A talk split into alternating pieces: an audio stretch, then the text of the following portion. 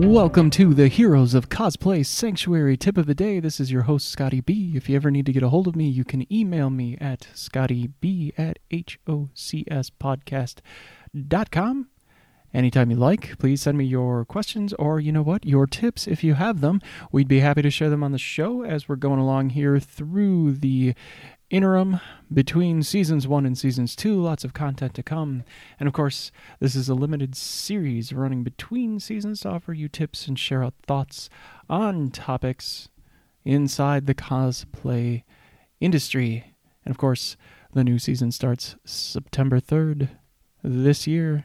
Hope to see you there. So, today we're talking about the cost of concept, and with that, the terminology that we use is cos pay, which comes up a lot. So, really, today is talking about concept and design cost, being able to create what you come up with. Of course, we do appreciate anyone who supports the makers of the costumes, those who create the concepts that we wear to the conventions and on our online feeds. The commissions, of course, can be anywhere from hundreds to thousands of dollars, depending on how crazy you're getting with your costume.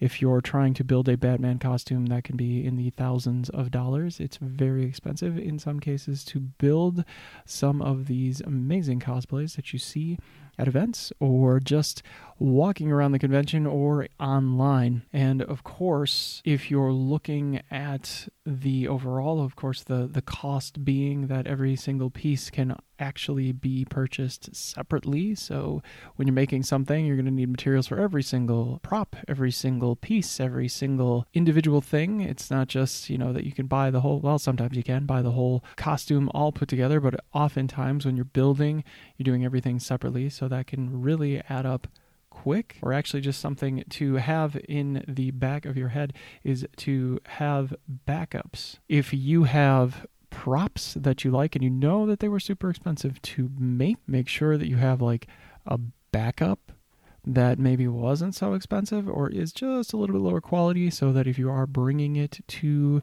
the con and you happen to get it stepped on or bumped into or you drop it or whatever can happen when you are doing those sorts of things. You might break it or you need to do some emergency repair work on it during the convention that it isn't your only one or that it is one that is not so expensive so that if you do shatter it into a bunch of pieces that you don't have to go home and go wow that was $300 and now it's snapped in half and there's nothing I can do about it. Have the good props for your photo shoots and for the things that you share online and have the backups available for when you are out and about. And of course, you do know that being able to make the costume can save you some money, but you have to pair that against the cost of equipment. So anything that you need to create that costume, possibly a 3D printer, possibly a sewing machine, possibly even more things than that. Of course, if you do have a workshop and you're using it for other things, it can be a little bit less expensive for you because you have that stuff just there already. You have a basement full of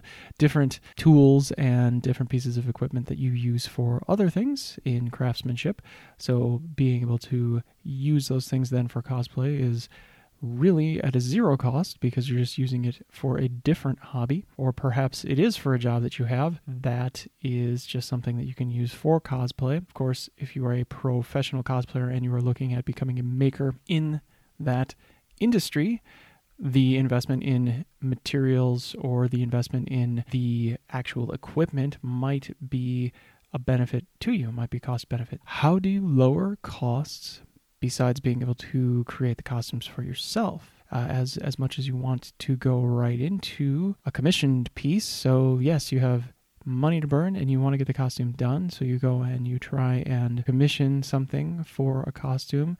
Of course, you can try to see what you actually just have available. Some costumes are worth the commission, some are not. So you may just check through either old cosplays that you have or costumes that have some translatable elements to them that could be used for a new cosplay, or perhaps your closet will have the answer in it. You can also share, and I've seen this done very effectively in several instances. You can share your costume with other people if you know them, like them, trust them, and you know that it is not going to be much of an issue and it can be less expensive. So you're actually sharing the costumes. And let me tell you, this happens in theater. You generally do not own the costume that you have when you're on stage. It is something that is rented.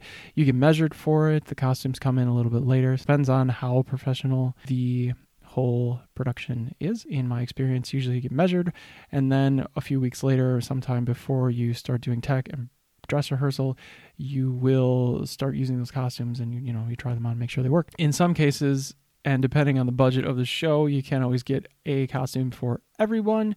So some people sometimes have to share depending on when they are on stage. That can also be something that works if you're looking for a way to possibly expand those that you have. You can share different costumes with different people. Now that might sound a little bit weird, but if you do know somebody who's similar size, you know that they know how to make alterations and you know how to make alterations or whatever the case may be, it can be definitely something that works for everybody. What it comes down to whether you are buying or looking to support a maker of costume with commission, please make sure that you always vet the commission, vet the seller, and make sure you get your money's worth out of the investment that you're putting in to your cosplay. So that's all we have for today. Happy Monday, everybody, and we will see you tomorrow for the next show and tip. Bye bye.